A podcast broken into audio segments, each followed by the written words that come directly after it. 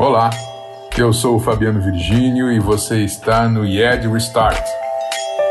Originalmente uma série de webinars sobre inovação e design, desenvolvida pelo Centro de Inovação do Instituto Europeu de Design, o IED Brasil.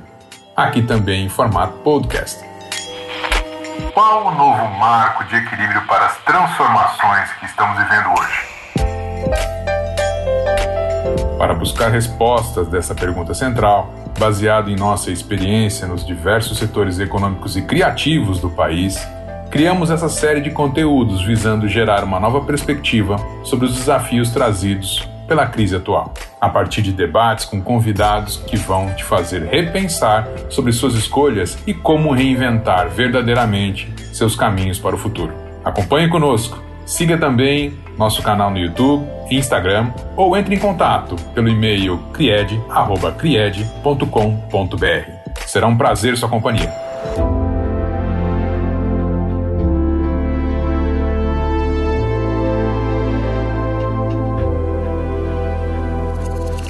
Olá a todos, sejam todos bem-vindos, sejam todos bem-vindas. É, meu nome é Fabiano Virgínio, eu sou diretor do Centro de Inovação do IED, que é uma instituição que se dedica ao tema do design é, desde 1966, uma instituição italiana e que está no Brasil já desde 2005. É, o encontro de hoje dedicado ao lançamento do programa em parceria que nós temos com a Porto Belo, né, é, ele vem trazer de maneira rápida uma introdução a respeito dos temas que nós vamos trabalhar no programa desse ano e também trazer uma fala inspiracional dos nossos coordenadores é, Alexandre Salles e Grazi Nivolini, que, enfim, ajudaram a gente a co-criar esse cardápio especial desse ano. Então, para a gente dar início nessa conversa, eu queria rapidamente de pedir para os participantes para trazer uma palavra de, de início para a gente, né, de apresentação, e já aproveitando, agradecer a Mariana Na Fuente,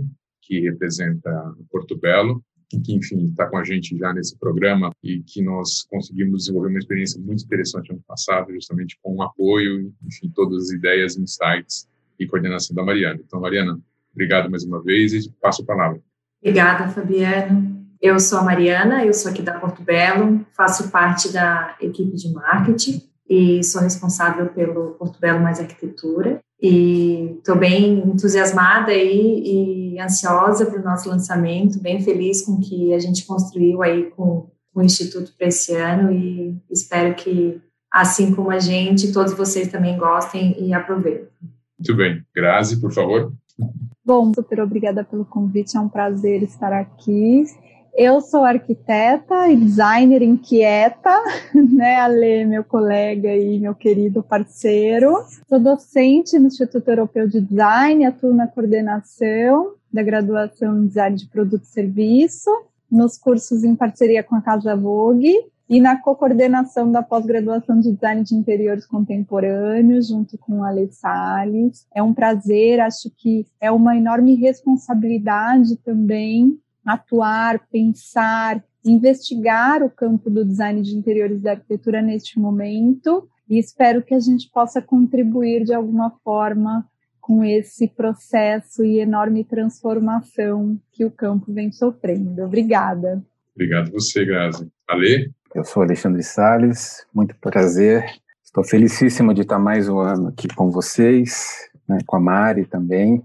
E hoje tenho um papel, né, a gente sempre gosta de falar da nossa profissão, mas eu acho que o papel né, que o arquiteto hoje tem se, se redimensionado, se reconfigurado e retransformado, então eu me falo que eu sou um arquiteto em transformação sempre. Então, de formação, sou arquiteto urbanista, sou mestre em semiótica, sou docente do IED também, há 12 anos, coordeno os cursos de pós-graduação em design interiores contemporâneo e também design imobiliário, né? Então a gente criou essa esse ecossistema de design interiores, mobiliário e arquitetura, né? Juntamente com a minha queridíssima Grazi, temos tocado aí é, de uma maneira muito curiosa, né? E, e, tentando entender como esses cenários na realidade corroboram para as mudanças comportamentais e que impactam diretamente na questão do espaço. Então, é muito importante é, essa parceria com a Porto Belo, porque, é, inclusive, como mercado, né, essa tangência de marcas, né,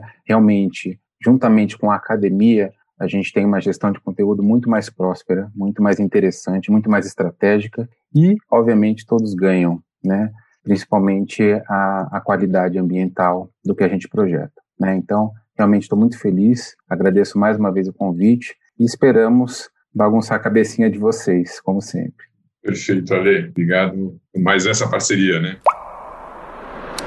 A arquitetura ampliada pelas novas formas de conexão. Esse é o nosso tema do encontro de hoje, é, que nós selecionamos, porque é um macro tema que dá conta, ou consegue resumir bem, né, o volume das transformações que nós estamos inseridos hoje, já endereçando essas transformações, trazendo elas para uma discussão muito mais pautada no, no, no, nossa área de atuação, né, na área de atuação da arquitetura, do design interiores, enfim, no, no, nas áreas em que a Portobello atua mais fortemente, que, nos, enfim, que é o motivo maior do nosso encontro aqui hoje, é justamente discutir esses temas e esse impacto nessa área, né? Muito bem, o que a gente né, selecionou para essa fala inspiracional é conversar sobre essa questão do contexto, né? O que mudou nesse contexto da atuação do arquiteto ou do design interiores né, no seu dia a dia? O que, que mudou do seu ponto de vista da maneira com que ele pensa o projeto, da maneira com que ele interage com o, o seu cliente, da maneira com que ele também é, cuida da gestão, enfim, da implementação das suas ideias,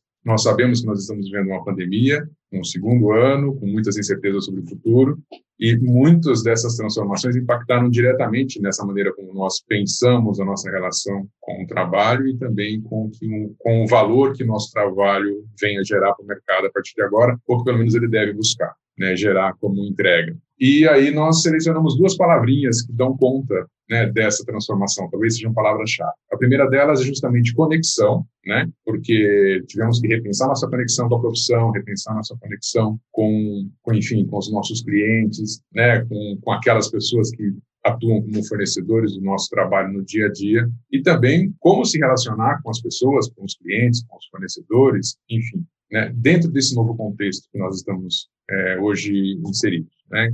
O que, que esse contexto traz como é, de mais urgente em relação a essa modificação ou de rever algumas posturas para que a gente possa ter um sucesso maior de atuação no momento atual?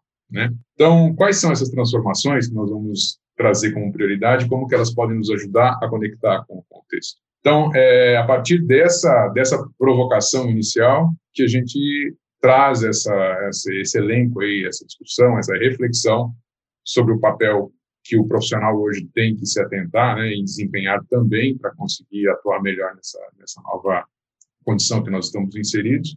E o, a Grazi e o, o Alê, eles prepararam para a gente uma reflexão, uma, um, um, roteiro para apresentar para a gente um pouco dessas narrativas, falando, é, primeiro, né, do contexto atual, do que está emergindo e de como essa complexidade está ganhando volume no nosso dia a dia, como que nós estamos resolvendo isso, ou que nós resolvemos até agora, como que nós resolveremos daqui adiante, qual que é esse novo contexto, ou seja, que, quais são as modificações, as, as modificações, as mudanças que nós já entendemos que elas já vieram para ficar. E, e, o contexto do futuro, né? Quais são as preocupações? Qual que é o papel da formação, da atualização, do conteúdo, né? Que a gente precisa sempre estar atualizando e revendo para poder atuar de maneira sempre alinhada com essas é, com esses novos processos ou com essa nova forma de engajar. Então essa é a nossa primeira parte. Eu convido o, a Grazi e o Alê para trazer para a gente um pouco dessa reflexão e como eu disse no final da apresentação deles nós vamos conectar essa reflexão com os temas e com os programas que nós desenhamos conjuntamente já apresentando né, as datas que eles deverão acontecer para que vocês possam, enfim, se programar e será um prazer né, tê-los nesse, nesse conjunto de cursos que nós criamos especialmente para esse ano. Quando o CRIAD nos procurou, né, obviamente, dentro até do nosso perfil de parceria com a Portobello de, de inovar conhecimento, de tratar isso de uma maneira muito mais abrangente, né, é, o que nós percebemos é que é, hoje falar de arquitetura, e aí obviamente como título de uma maneira ampliada, né, a gente precisa se conectar ou reconectar com a arquitetura, né, e muitas vezes nem falar de arquitetura propriamente dito, né, como é que a gente acaba expandindo as nossas reflexões, como é que é a nossa relação interna e externa hoje, não só como ambiente, mas também como corpo, né, foi impactada justamente por tudo isso que tem acontecido com a gente. A gente vai fazer um, um brainstorm disso justamente para contextualizar os conteúdos que nós fizemos. Então vamos começar com o nosso contexto atual, né? Hoje a gente tem uma quase que um maremoto, na realidade, que nos tomou, né? E obviamente arquitetos, designers, especificadores e todas as pessoas que estão ligadas diretamente ou indiretamente à área de arquitetura perceberam que isso na realidade foi é, uma forma muito é, muito forte de olhar a condição de espaço, né, de escala de espaço, de liberdade, né, de daquilo que precisa ou não, se faz sentido para mim ou não. Então, nesse contexto atual, a gente já começa de uma maneira provocativa, né? Há mais de um ano, a gente teve essa imagem do Papa Francisco na Piada de São Pedro, no Vaticano, e de uma maneira muito ecumênica, provocou a todos nós, obviamente pela questão do isolamento, mas também até do papel do espaço ecumênico, né? Como é que a gente, na realidade, tem uma relação tão é, é, pode ter, melhor falando, uma relação tão interessante com a espacialidade e muitas vezes a gente não a percebe, é, seja pela ocupação full, né, obviamente o Vaticano está sempre repleto, né, seja pela monumentalidade, ou melhor, seja pela simplicidade, né, porque se a gente pegar um paralelo, por exemplo, sobre a espacialidade ecumênica, né, aqui na realidade a gente tem uma ação divina, né, que forçosamente estava isolado em relação a a, a, a, pandemia, obviamente, mas o silêncio faz parte da construção do espaço. Então, a grande provocação dessa imagem, além, obviamente, da questão dolorosa, né, de não estarmos lá, é justamente a gente recuperar informações que constroem a nossa narrativa de espaço, né? Então, só uma primeira provocação. E aí nós vimos as ruas, né? A gente de casa sentiu saudade da rua e a rua, obviamente, da gente, né? Então, essa tangência de silêncio também se deu na rua, né? e da gente perceber justamente a nossa espacialidade, a nossa escala de espaço, né, nossa relação com o espaço, de uma maneira muito diferente do que a gente está acostumado, principalmente com o outro, né? A gente acho que nunca sentiu tanto falta do outro e percebeu nuances justamente de que constroem essa narrativa de espaço, né? A gente tem aí dentro do, do, do, dos cursos que vão acontecer a, a relação com o Smart City, né? Então tange justamente a isso. Que tipo de espacialidade a gente quer, né? E a pandemia fez essa provocação de uma maneira muito radical conosco. Ali, só queria fazer um comentário, porque é, além de todas as questões que o espaço fisicamente oferece, né, a gente tem a questão da, da experiência, das sensações realmente na fruição né, desses espaços. E, e como isso é, evidenciou né, aos arquitetos, aos designers, tantas outras camadas que talvez nós não estávamos mais tão atentos, né? Exato. Até graficamente, né? Desde aqueles que nos indicam a questão da circulação, né? Enfim, até a própria natureza. Vocês veem a questão da sombra, do sol. E isso, por exemplo, na construção de produtos de espaço, pensando em imobiliário, enfim, ambientes, é, a gente tem esquecido disso. Né? Então, de novo, a pandemia nos provocou de uma maneira muito grande, né? muito forte. E aí, de repente, a gente cai num espaço totalmente reduzido. Né? Como é que a gente se reconfigura né, em atividade, em pertencimento, a gente ganha uma invasão de privacidade, tanto nossa quanto a das outras pessoas. Hoje, por exemplo, a gente está assistindo um webinar que vocês estão entrando no meu estúdio, eu estou entrando na casa de vocês e vice-versa essa condição de permissão também fez com que a gente tivesse uma outra leitura sobre as espacialidades das, das quais as pessoas trabalham, é, de uma maneira qualitativa ou não, né, de uma maneira próxima ou não, e principalmente quais os outros ingredientes, na realidade, que estão atrelados àquela questão de comunicação. Né? O que, que aquele espaço tem, tem trazido para a gente? A gente viu lives, a gente viu reuniões né, em que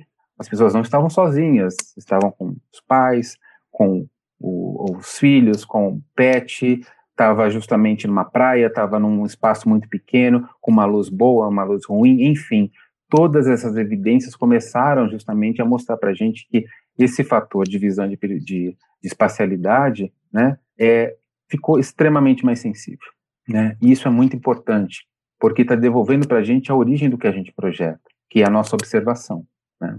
Seguinte. E, e Ale, se a gente retornar no tempo, né, a casa ela se constituiu na separação entre o público e o privado, quando Exato. começou a emergir essa necessidade de, de, de, de, que a sua individualidade pudesse se expressar livremente no espaço privado. E aí a gente demorou séculos para constituir o nosso morar da maneira como nós conhecemos. E agora, quando a gente tem os nossos espaços devassados e tão misturados assim, é, quantas possibilidades ou complexidades emergem, né? É, inclusive até sobre as nossas curadorias de composição desse espaço, né? Eu acho que estatisticamente a gente percebeu, por exemplo, que a gente não tem mobiliários adequados para as funções que a gente tem, por exemplo, no ambiente doméstico. Então, de novo, né, essa é uma nova é, ou velha dispersão, né, para os nossos sentidos aí aguçados projetuais. E velhas cabe muitíssimo bem aqui, porque a, a necessidade de desenvolver atividade profissional fora desse espaço privado isso foi acontecendo gradualmente. Não é uma novidade se você olha aqui para o nosso histórico, mas talvez um resgate, né, e, e um olhar contemporâneo sobre essas possibilidades. Exato. E aí outras evidências, né? Então nós percebemos que as nossas tangências espaciais ficaram na realidade, inclusive afetivas, né? Eu brinquei inicialmente que nós sentimos falta da rua e a rua sentiu falta da gente, e a gente começou realmente a ampliar nosso grau de percepção. Né? Então, aqui é uma imagem da Itália, seguindo. E também outras coisas começaram a ficar extremamente gritantes, né? Elas sempre existiram, né? A gente vive em uma coexistência e isso impacta justamente a nossa percepção geral, né? Então, por exemplo, nessa imagem, né, como a desigualdade social realmente ficou evidente, né, nessa questão pandêmica, né, e como isso, na realidade, também faz parte do trabalho do arquiteto, né, sempre fez, né, essa percepção da cidade, seguindo.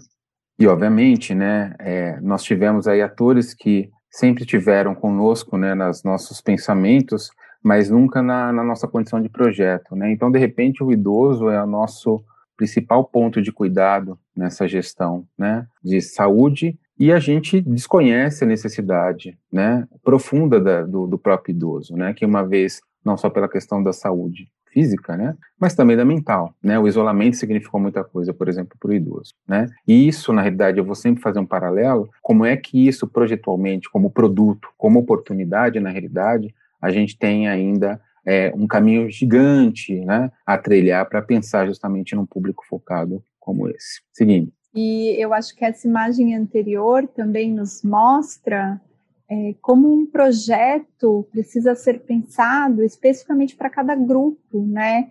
considerando questões muito específicas e que às vezes uma solução para um reverbera no outro, né? Essa questão de coletividade, de grupo e, e, de, e de como um interfere no outro também foi um elemento importante da pandemia, né? Exato, exato. E é claro que, assim, sempre quando a gente olha os aspectos sociais, de novo voltando à função social do arquiteto e do, do próprio design, né? Como é que na realidade ele tem aí uma grande oportunidade de reaproximar, né? E de projetar e de tomar realmente o, a, a, questão projetual para si, né? De uma maneira muito tangente, seja desde a microescala até a macroescala. Né? E até, obviamente, muitas coisas interessantes que acabaram acontecendo, que foi, né, justamente a evidência que estamos num ecossistema, né? Animais tomaram conta de espaços uma vez que é, essa presença humana estava reduzida. Né? Então, seja Japão, Estados Unidos, seja Rio de Janeiro, seja Veneza, nós tivemos a visita dos nossos co-habitantes, né, que coexistem conosco. Isso é uma lição muito importante, né, porque a gente realmente começa a finalmente compreender que trabalhamos num ecossistema de, de ação, né, socialmente falando. E, e, eu acho que isso reverbera também numa política mundial, de como a gente é, vem se desenvolvendo e como cada país acaba tendo um papel fundamental num contexto maior e ampliado aquela coisa de que um país começa a exportar os seus resíduos, talvez não faça mais sentido. Talvez isso seja a mesma imagem de alguém que joga o lixo pela janela, porque não existe fora. Então, é, acho que essa percepção de que os nossos atos, as nossas escolhas têm reflexos né, e podem desestabilizar um, meio, um contexto, acho que também são fundamentais. E, e, acho que isso é importante falar, porque a arquitetura ou a construção civil é, tem um papel muito relevante na geração de resíduos, no consumo de matéria-prima e no consumo de água e energia. Então, essa é uma responsabilidade também muito importante pra, de quem atua nesse campo. E, e acho que a, a, a, pandemia também, de alguma forma, é, nos oportunizou um olhar mais atento a tudo isso.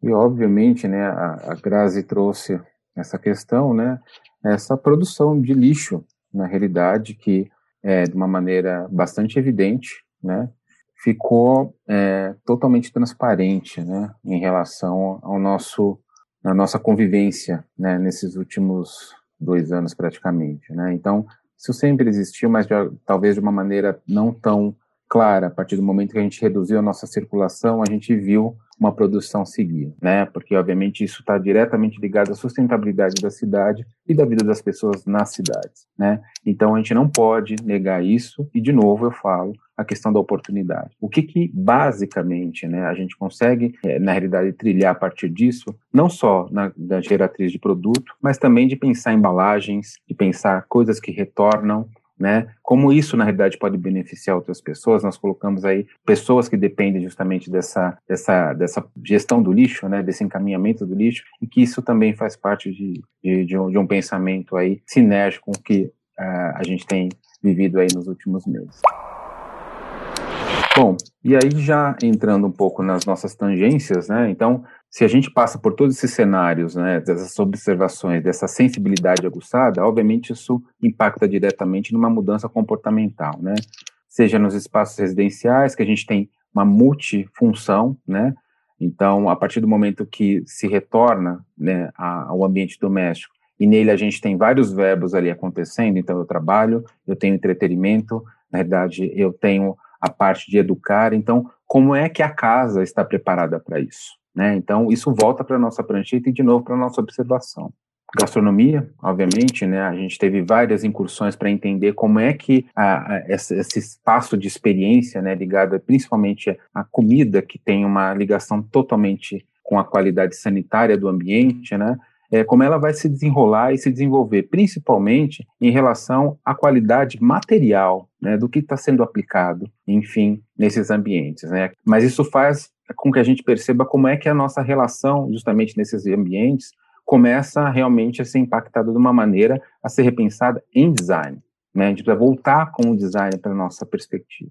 E, e, eu acho que essa questão da gastronomia, expandindo até para a hospitalidade, é, também no, nos evidencia a importância da experimentação do lugar, né? Porque receber a comida em casa, para aqueles que podem e têm o costume, já seria, de alguma maneira, uma resposta à sua necessidade de fazer uma refeição. E aí, como a arquitetura e o design de interiores atuam fortemente nesse, nesse contexto, para oferecer às pessoas é, uma experiência em muitos outros níveis, né? A questão de, de encontrar, de ver e ser visto, a iluminação, a temperatura, a música, como tudo isso, na verdade, interfere na relação que se tem com a refeição. E acho que isso também, é, de alguma forma, mostra a importância desse pensamento. Obviamente, né, acho que talvez a, a mais evidente da, do, dos impactos foram nos espaços corporativos, em que a gente tem não somente a, a leitura do distanciamento, mas como isso significou com um repensar das corporações, né, como esse staff, na realidade, ligado a, a, a, até mesmo em produtividade, ao tempo justamente dedicado à empresa, começa a triar e perceber isso de uma maneira oportuna em relação à, à espacialidade, né? Então, é, foi interessante também ver a migração desse mobiliário, né, para o ambiente doméstico, né? Como isso na realidade mostrou que é, ambos, né, apesar de terem uma proximidade, obviamente, de ponto de contato pelo usuário, né, tem uma determinância completamente diferente de usabilidade. Né? Então, hoje a gente tem, por exemplo, no mercado, inúmeras empresas pensando em redesenho de produtos que são domésticos, mas que são adaptáveis a um ambiente corporativo dentro do ambiente doméstico. Então, isso também é uma questão de detecção importante. E, e, acho que o, os espaços corporativos já estavam passando por uma ampla transformação, em que não havia mais só estação de trabalho, mas inúmeras e diversas situações de uso, interação e colaboração. Agora a gente percebe que realmente o espaço de trabalho, quando presencial, ele ofertará muitas outras possibilidades de uso, né? Em que se valorizará cada vez mais o momento de encontro e, e construção coletiva e colaborativa e muito menos aquela produção individual. Acho que também é, e, e, isso acaba reverberando de maneira muito intensa, como a Lê disse, no mobiliário, nas, no layout dos escritórios e o que vem sido pensado. E a gente, é, em, de alguma forma, o coworking também oferece nesse ínterim, nesse contexto, uma, uma possibilidade muito interessante e rica, porque aí não são só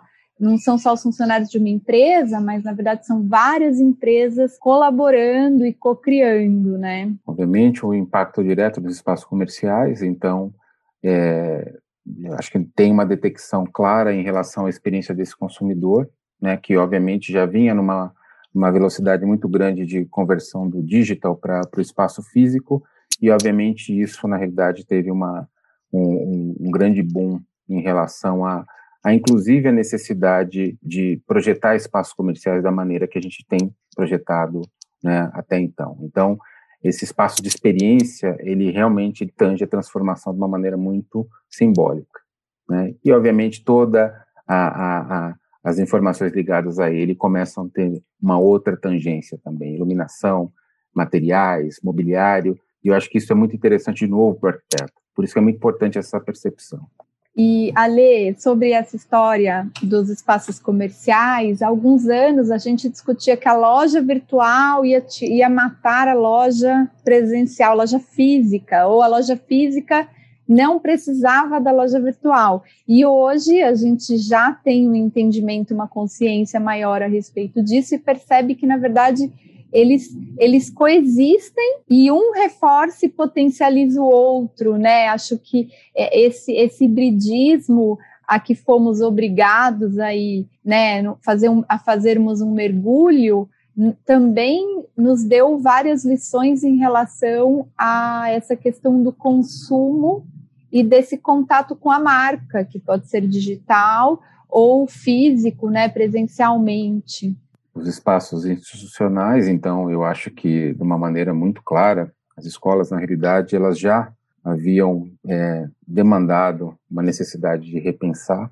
e obviamente essa tangência do ambiente doméstico como espaço de educação, né, e quando você reconverte, né, a volta das crianças, do, do, do digamos é, adolescentes é, e até é, o público adulto é, a questão da ludicidade ela volta de uma força muito grande. A gente consegue ter aí uma possibilidade de flexibilizar, de criar novos códigos em relação à aprendizagem que são muito importantes também. E de novo, né, temos aí uma materialidade, né, a questão da luz natural como um fator realmente muito importante para a criação aí de um ambiente saudável de aprendizagem e que obviamente impacta num, num repensar, inclusive, da metodologia de ensino para para salas, vamos assim dizer, e dos ambientes de, de educação. Então, os espaços de hospitalidade, como é que é, se recebe, né? Falando de uma maneira muito importante, é, como os hotéis, pousadas, enfim, todos eles tiveram uma tangência é, de impacto, obviamente, turístico, né? E, de novo, como é que o arquiteto tem olhado isso e contribuído para que essa experiência seja retomada numa, num viés é, mais interessante e, obviamente, seguro né? A gente está falando a todo tempo de como essa segurança, inclusive psicológica, é revertida para a recepção desse cliente, desse hóspede, dessa pessoa, na realidade, que vem trilhar uma experiência numa nova espacialidade aí, que obviamente tem uma mudança muito grande de conceito. Aeroportos, espaço de grande circulação, então acredito que a, a mobilidade, né, já foi questionada de uma maneira muito grande, né, pela obviamente pela nossa imobilidade aí nos últimos meses, mas como é que esses espaços de circulação também ganham, inclusive, uma oportunidade estratégica, né?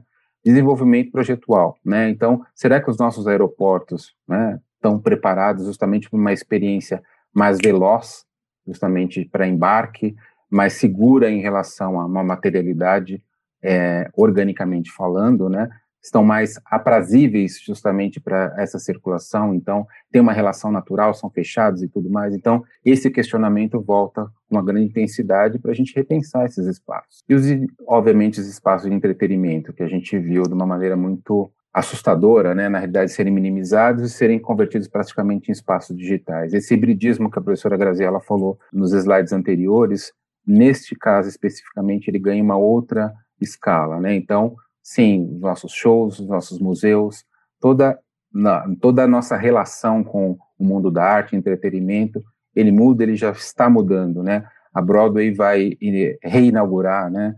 É, a, de novo a abertura para os seus espaços agora em setembro e com novidades justamente ligadas ao digital. Então, assistir um espetáculo, por exemplo, dessa ordem já vai ser totalmente diferente do que era há dois anos atrás. Então, essa mudança também não tem, não tem volta vamos assim dizer. Seguindo, os espaços esportivos, né? Então aí a gente colocou uma brincadeira de, de um projeto é, na Inglaterra que justamente brinca com essa codificação de cor e o isolamento social, né? Então, como isso também acaba sendo, como a gente falou no espaço institucional, uma maneira lúdica justamente da gente atrelar, né, as questões de é, é, organização né, é, em comunidade, né, coletiva, e ao mesmo tempo como isso na realidade pode ser uma forma de criar patamares de segurança ou de interação, né, ou de colaboração, num sentido mais ampliado, né, visto aí o campo e as quadras poliesportivas aí para ficar mais claro para todos.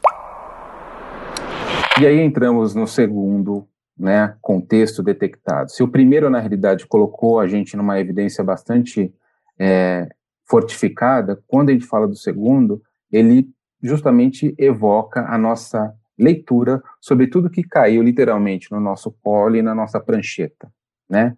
Então, dentro disso, né, temos que fazer uma pergunta para entender o que nós realmente estamos, sentimos e somos, né?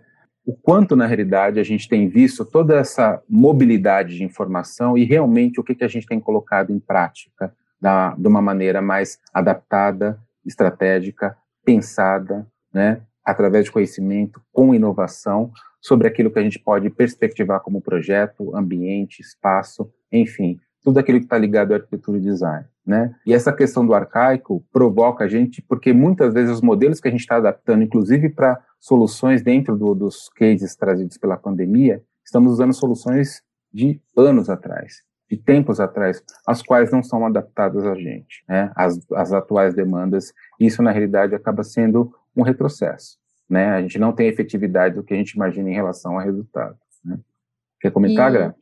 E, e, acho que o interessante é que quando a gente pergunta o que há de arcaico à nossa volta e o que há de arcaico em nós mesmos, né? Então, quando, é, como nós não temos consciência ou resgatamos, ou então tem um outro viés do, do arcaico, né? É, a questão do resgate também.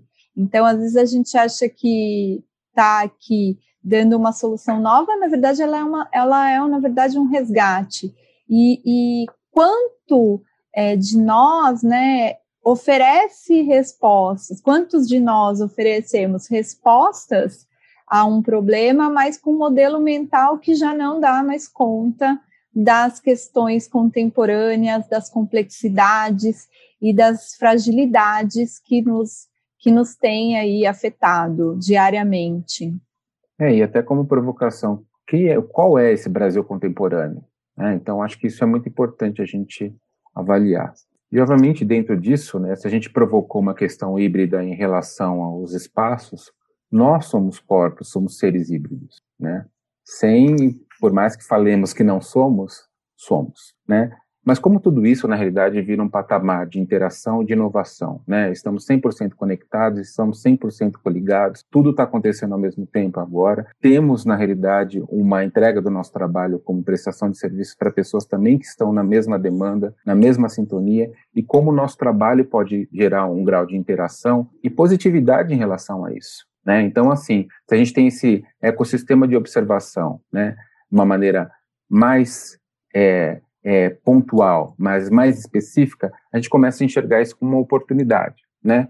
principalmente pelo próprio processo de projeto, né? O projeto, na realidade, ele não se baseia somente na especificação. O arquiteto não pode ser o cliente final, né?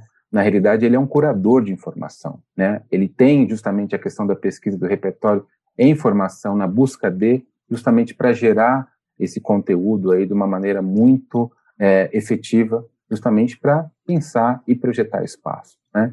Então, como a gente usa essa, essa, essa toda a novidade, né? Toda essa extrapolação tecnológica ao nosso favor, né?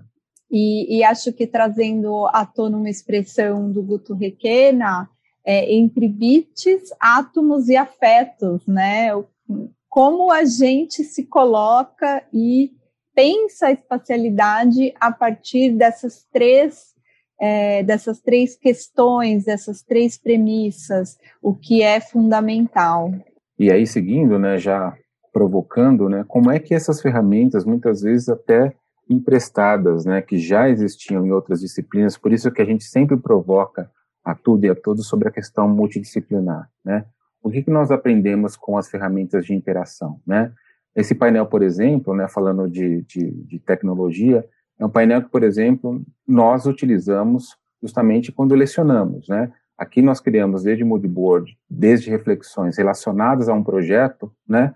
um grau de interação de 5, 6, 7, 10 pessoas ou até mais, né? Então, isso na realidade nos trouxe uma possibilidade de co-criar de uma maneira muito interessante e com memória, né? A gente está produzindo conteúdos ali de uma maneira é, em real time, né? E de uma maneira é, é, muito é, naturalmente, né? Integrada, né? Que faz com que o projeto ganhe uma outra dimensão.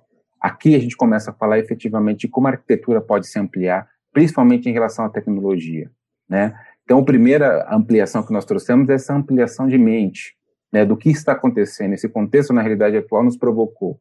Aqui a gente coloca justamente a leitura desse contexto, justamente integrado com, a, com as questões que a tecnologia tem nos beneficiado, justamente pela restrição, inclusive de contato direto, né, como a gente consegue gerar essa essa efetividade para a criação projetual.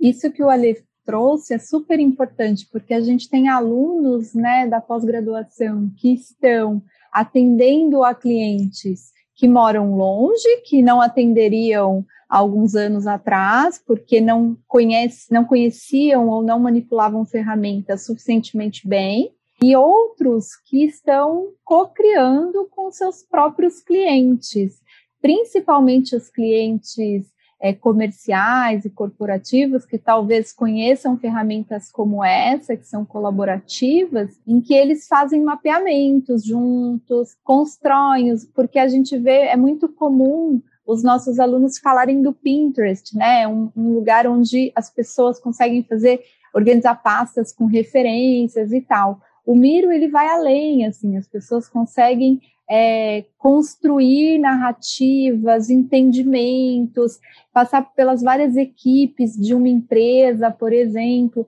Então a gente percebe que a tecnologia ela tem que auxiliar nesse processo de colaboração, de construção e, e permitir com que as subjetividades é, emerjam e que o projeto possa caminhar nesse sentido. Acho que a tecnologia não que afasta ou que não, não seja intuitiva, ou que não humanize processos, mas aquelas que permitam essa comunicação e essa interação, né, quase como um diálogo de projeto. E a gente vê alunos é, de toda a escola, né, da moda, do design gráfico, design de produto e serviço e do design de interiores explorando muitas, inúmeras ferramentas de gestão de tempo, gestão de projeto, e aí como essa que a gente trouxe um exemplo sobre processos criativos. E como a Lê falou, né, interessante é que tudo fica registrado, você consegue entender qual foi a trajetória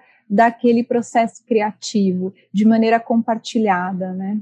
Exato. E obviamente, né, só para a gente fechar essa questão da leitura do contexto, né? Como isso, na realidade, é, acaba é, expandindo, né? Se a gente está falando de uma, de uma leitura ampliada da arquitetura, a gente começa a perceber que o que a gente entende sobre os próprios conceitos de, de arquitetura perdem os contornos. Então, hoje discutir espaço não tem como a gente não discutir espaço físico e digital corroborados, né? A própria experiência de quem vai justamente é, utilizar ou interagir com os espaços também entra numa outra via, num outro viés justamente de, de, de contribuição para pra, as questões projetuais, né? E é muito interessante porque é, se inicialmente a gente falou que vários verbos agora estão corroborados nas espacialidades, né? A gente começa justamente a ter isso de uma maneira muito mais efetivada em qualquer tipo de ambiente. Então, hoje, por exemplo, o ambiente de trabalho, o ambiente comercial, ele não tem só a atividade dele principal, seja lá vender, enfim, né? Ele tem outras questões que são envoltórias a tal. Então, assim, o que é muito importante gravar sobre o que a gente está trazendo aqui é como que esses espaços se desfragmentam a partir de uma recriação diferente, né? Muito maior, né? Tendo outros elementos. Isso é na realidade, o nosso grande passo em direção a, a projetar melhor e futuramente mais coerente. Então, se a gente falou justamente da nossa contextualização do que está acontecendo conosco agora, de como a tecnologia coloca a gente numa visão ampliada, é claro que a gente tem provocações do que, na realidade, seria essa arquitetura de futuro, né? Ou, literalmente, uma arquitetura que tem aí contextos de presente e futuro, né? Então, tem muitas questões em relação ao que é o futuro, por, por isso, por conta do, do, ponto de interrogação. E, obviamente, né, a gente está falando aí de, de, de tríplice, é, quatro, cinco, seis milhões de ondas que tem nos pego aí, e, na realidade, como é que a gente se comporta em relação a isso, né? Então, teve o próprio Covid, tem uma questão financeira, e, obviamente, tem umas questões climáticas que estão impactando diretamente, como eu falei, o posicionamento das marcas, né? O arquiteto, na realidade, ele precisa é, reocupar o espaço de centralidade dele justamente nessa discussão, né? Seja na ponta do mercado, né, em relação ao cliente, seja na ponta do mercado em relação ao parceiro comercial, seja justamente na academia, por isso a questão importante de evocar as questões relacionadas ao aprofundamento de estudo, seja justamente no, na própria prancheta. Todas essas informações são muito importantes para que ele compreenda esse contexto e projete com qualidade né, e projete com longevidade. A gente não pode fazer projetos que acabem é, terminando, né, colocando fim em um ano. Não, isso não existe.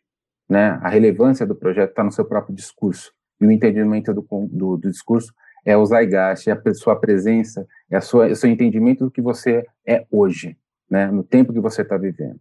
E aí, como provocação, a gente coloca, falando justamente desse contexto da arquitetura e um entendimento ampliado, né? Porque a gente está falando, por exemplo, de uma biblioteca flutuante e que parece que sempre foi óbvia, né?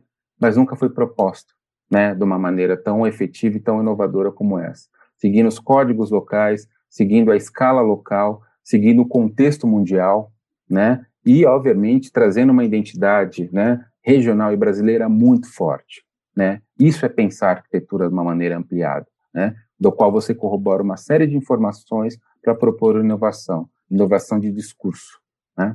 Segunda chancela, repertório e curadoria. Não tem como a gente pensar que, obviamente, tudo que a gente propõe não é nosso discurso, né?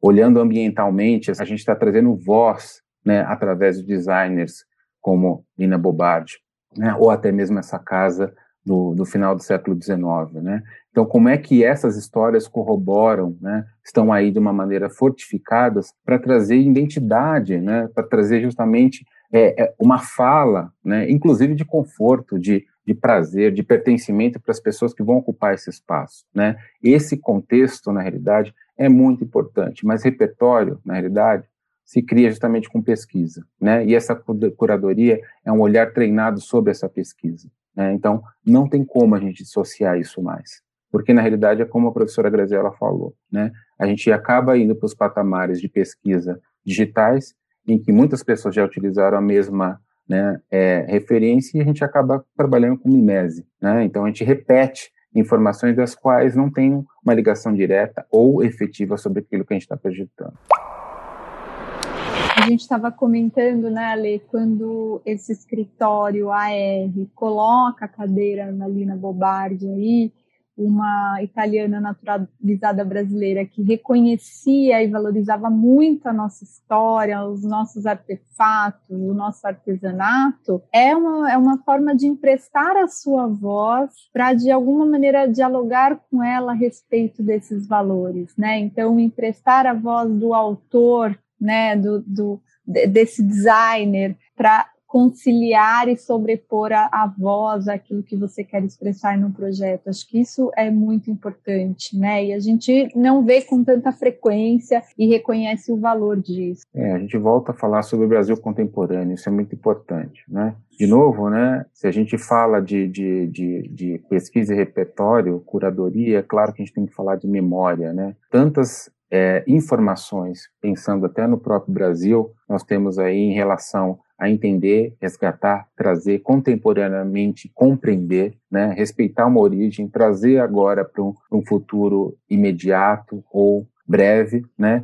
e na realidade ressignificar. Nós precisamos repassar, revisitar as nossas origens projetuais justamente para enxergar esse futuro e que na realidade ele é emergente, ele é necessário, ele é urgente para ser sendo mais efetivo, né? E que na realidade conta a nossa história, né? Nos representa. E tem uma coisa interessante né, em relação a isso, que são a, a, a, as, as, nossas memórias, inclusive profissionais. Né? Nós temos arquitetos aí, como por exemplo, é, trazer nessa imagem do próprio Severiano Porto, que trouxe uma leitura arquitetônica muito, muito precisa sobre a região norte, né? de uma maneira muito interessante, inteligente, climaticamente adaptada. Né? Então, como é que a gente atrela aquelas questões trazidas inicialmente no primeiro bloco está falando de sustentabilidade, de lixo, de recursos, sendo que a gente tem lições tão interessantes justamente na nossa criação de repertório.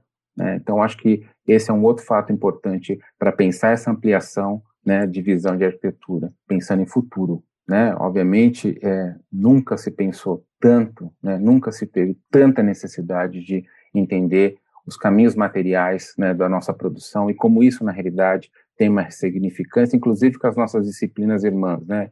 Quando a gente fala de arquitetura, a gente também está falando da moda, está falando de outras frações que são importantes, que essa circularidade, na verdade, se intercomunique justamente para que um produto seja revisitado, seja repensado né, e seja reintegrado né, a uma natureza, não só a natureza simbólica da floresta, mas a uma natureza nossa.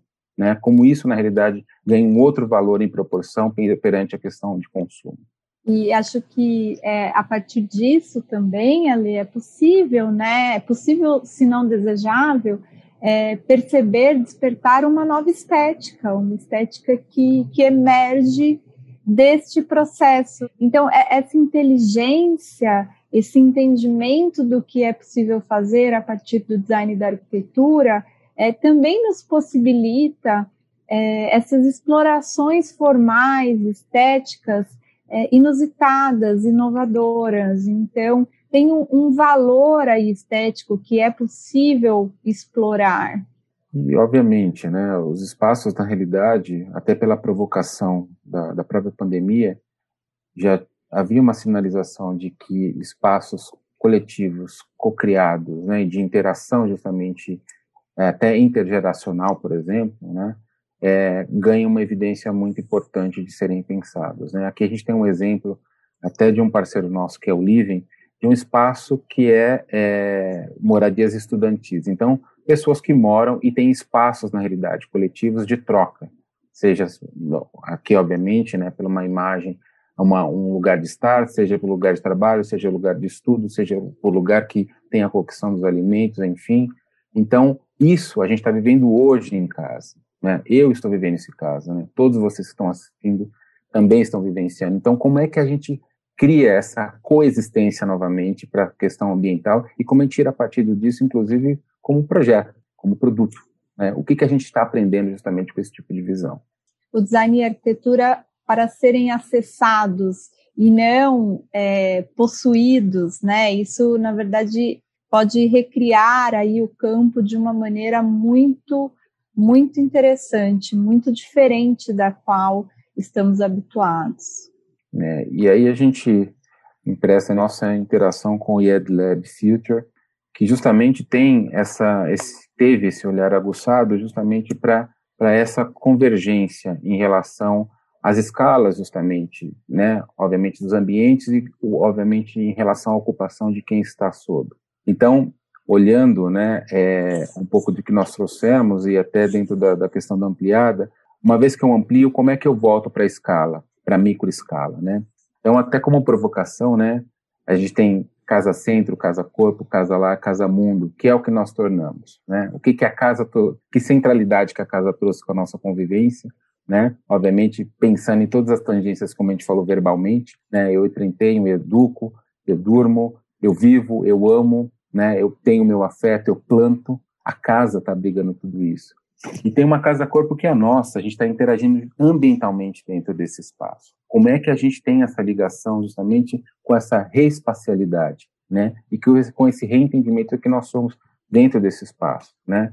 A casa lar, a casa abrigo, né? O que, que a gente tem, na realidade, em relação a essa leitura, de como isso, na realidade, nos abraça de verdade. Imagine dois anos, né, dentro de um espaço em que, na realidade, você tem que minimamente pensar numa reconfiguração, inclusive para seguir em frente. E essa Casa Mundo, né, que foi uma das provocações da imagem que nós trouxemos, né? Como é que esse, esse cruzamento em relação a, a, outras espacialidades, né? Via Zoom, por exemplo, né? Começaram, na realidade, a corroborar um entendimento, um novo entendimento de espacialidade, né? Então, a gente mudou a nossa escala de visão da casa, né?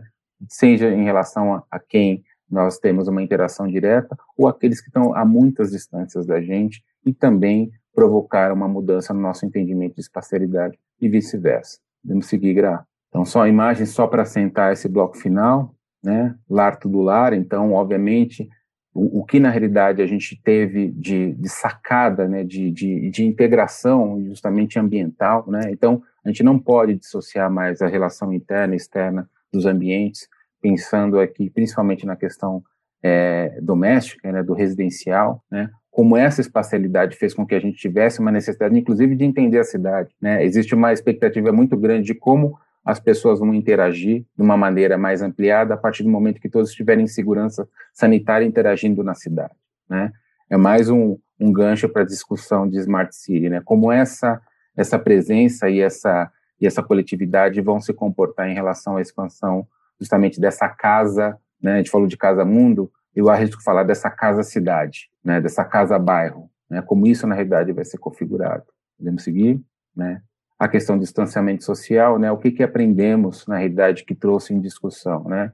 Que, obviamente, né, falar de todas as, as questões, percebemos que a gente tem uma escala de aproximação muito, na realidade, ainda a ser melhorada com o nosso próprio vizinho, o nosso próprio prédio, o nosso próprio andar, a nossa própria cidade, né? Então, o distanciamento social, sim, trouxe para a gente uma revisão de escala de aproximação, né? Então, acho que essa saudade que a gente tem da rua vai fazer com que a gente tenha, na realidade, uma, uma, uma reflexão né, obrigatória, né, em cima da tangência de estar de novo ali interagindo socialmente, não só, obviamente, com, com as espacialidades, mas principalmente com as pessoas, com aquele ecossistema que a gente né, provocou. Eu adoraria ver um puma perto de mim aí, pela cidade. Essa questão do medo, né? O medo trouxe um protagonismo muito grande aí para as nossas questões pandêmicas, né? E como a gente pensa nisso, né? E aí a gente tem uma provocação que foi a criança, né? Como é que os espaços, na realidade, abrigaram, por exemplo, a questão da saúde mental. Nós falamos dos idosos, obviamente falamos de uma maneira geral como isso impactou as pessoas, mas uma microescala, como é que a criança interagiu com o não, né? Justamente com essa questão da reflexão social. E como, na realidade, né, nós percebemos que algumas pesquisas, inclusive né, de, de escala mundial, já têm pensado justamente essa interação da criança com o, o ambiente doméstico e com o ambiente híbrido, né? Como é essa nova escola, como é a nova interação justamente com com ambientes ligados justamente ao desenvolvimento, à questão cognitiva, enfim, né? E como isso, na realidade, pode ser um benefício, de, inclusive de aprendizagem coletiva, né?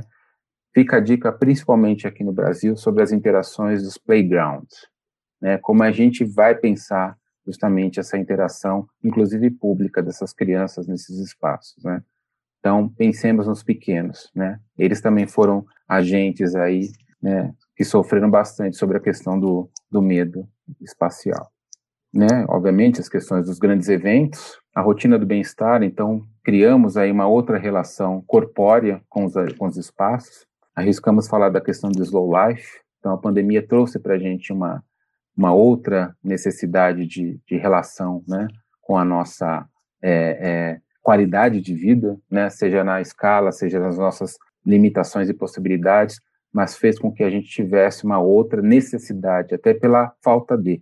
Né? Então, isso é muito interessante também. Né? A gente reduziu a velocidade, literalmente. A questão da social valorização, né? como as parcerias, na realidade, podem sinalizar de novo a questão futura. A gente trouxe um caso, inclusive, que envolve a própria Porto Belo, que é a questão do design com propósito. Né? Então, aqui a gente fala justamente do, do Mundaú, que foi feito de, de, em parceria com a, Gente Transforma, Marcelo Rosenbaum, enfim, falando do sururu, né, que é justamente um crustáceo de, de Alagoas, e justamente usando cascas e conchas provenientes do, do, do, próprio. Né? Isso é interessante porque, além da sustentabilidade envolvida, existe uma questão, como a gente falou inicialmente, como é que o design não pode se dissociar a partir da observação e do entendimento de contexto. Essa é prova de, né, que a partir justamente de um caminho circular, a gente consegue ter um produto, na realidade, que tem um direcionamento muito interessante, né? obviamente esteticamente falando, mas principalmente como impacto. Né? Então, esse design com propósito ele acaba sendo uma, uma assinatura muito importante para essa leitura também da, da, da, da ampliação da, da visão da arquitetura. E é isso, gente. Queríamos agradecer, desculpa a nossa extensão, mas é tanta coisa que aconteceu nesse tempo todo. E, e, na realidade, eu acho que o nosso fator inspiracional ele está muito ligado a uma necessidade urgente de repensar né, os próprios caminhos da arquitetura. Então, é, trazer a, uma visão ampliada né, é uma visão, inclusive, até muito dolorosa, né, porque expande né, a, a nossa a nossa comodidade em relação aos processos, inclusive que o próprio mercado acaba nos trazendo, e agora chegou a hora de expandir de verdade, né? Seja por uma necessidade aí visível, né, ou invisível, né, digamos aí é falando sobre o próprio corona, mas realmente como uma, uma expansão de, de, de longevidade aí para o que a gente projeta e cria, né, principalmente pelo próprio envolvimento que a gente está hoje falando de marcas. Tá? Então, obrigado e é isso. Gra Obrigada, Lê. Obrigada a todos e todas. Acho que essa fala final do Alê evidencia a responsabilidade que nós temos. Acho que essa é, é uma mensagem importante de tudo isso que foi apresentado, né? Muito obrigado, Ale, Grazi. É, sem dúvida alguma, muito conteúdo, muitas reflexões, né? Acho que todas elas importantes. Nós somos acelerados no tempo e comprimidos no conteúdo, né? Na, na pandemia, no sentido de muito pouco tempo, muito conteúdo porque a gente precisa se adaptar logo, né, precisa se adaptar rápido e trabalhar com essas novas condições, acho que é fundamental para a gente conseguir manter a relevância do nosso trabalho. Né? E aí, é, conectando aqui um pouco do que vocês falaram, né, arquitetura ampliada pelas novas formas de conexão, né, é realmente ao primeiro ponto, imagino que vocês pensaram que era seria uma questão mais talvez digital ou, ou muito dessa visão tecnológica que a gente está muito hoje imerso a gente sabe que para ser criativo a gente tem que ver além, a gente tem que olhar outras referências, tem que discutir outras fronteiras. Então, o IED sempre teve essa prerrogativa de trazer esse avanço e, e essa reflexão. Então, por isso, muito interessante tudo que vocês trouxeram, né? E por outro lado, né? Não sei quem está acompanhando a gente, mas isso tem acontecido muito nesse momento que a gente está vivendo, fica um pouco aquela angústia, né? Nossa, tanta complexidade, né? Tanta complexidade. O que fazer primeiro? Né, o que se dedicar é, como prioridade, o que está ao alcance do meu braço, como é que eu consigo sobreviver hoje construindo esse novo amanhã, que é o grande desafio né, é, que a gente sente na pele no dia a dia. E uma fala que eu já tive oportunidade de ter em, outras, em outros fóruns, e, e acho que aqui vale também, é que nós somos é, apaixonados por projeto, né, o arquiteto, o designer, ele é apaixonado pelo projeto, ele sofre pelo projeto, literalmente, né? Por, por querer sofrer também. Isso, isso, é muito, muito interessante, porque de verdade é assim que, que a profissão traz como traço, né, essa paixão, esse propósito. E, e lidar com problemas complexos, né, você precisa primeiro dividir em partes para conseguir solucionar ele por partes, né? E sem dúvida alguma, uma das maneiras mais efetivas de trabalhar com, com, a complexidade ou com os novos desafios que a complexidade nos traz é com o tema da educação. Então, é, o que eu que quero trazer é que nunca esse programa de atualização de conteúdos e é, nunca foi tão importante, eu arrisco a dizer, para o profissional, né?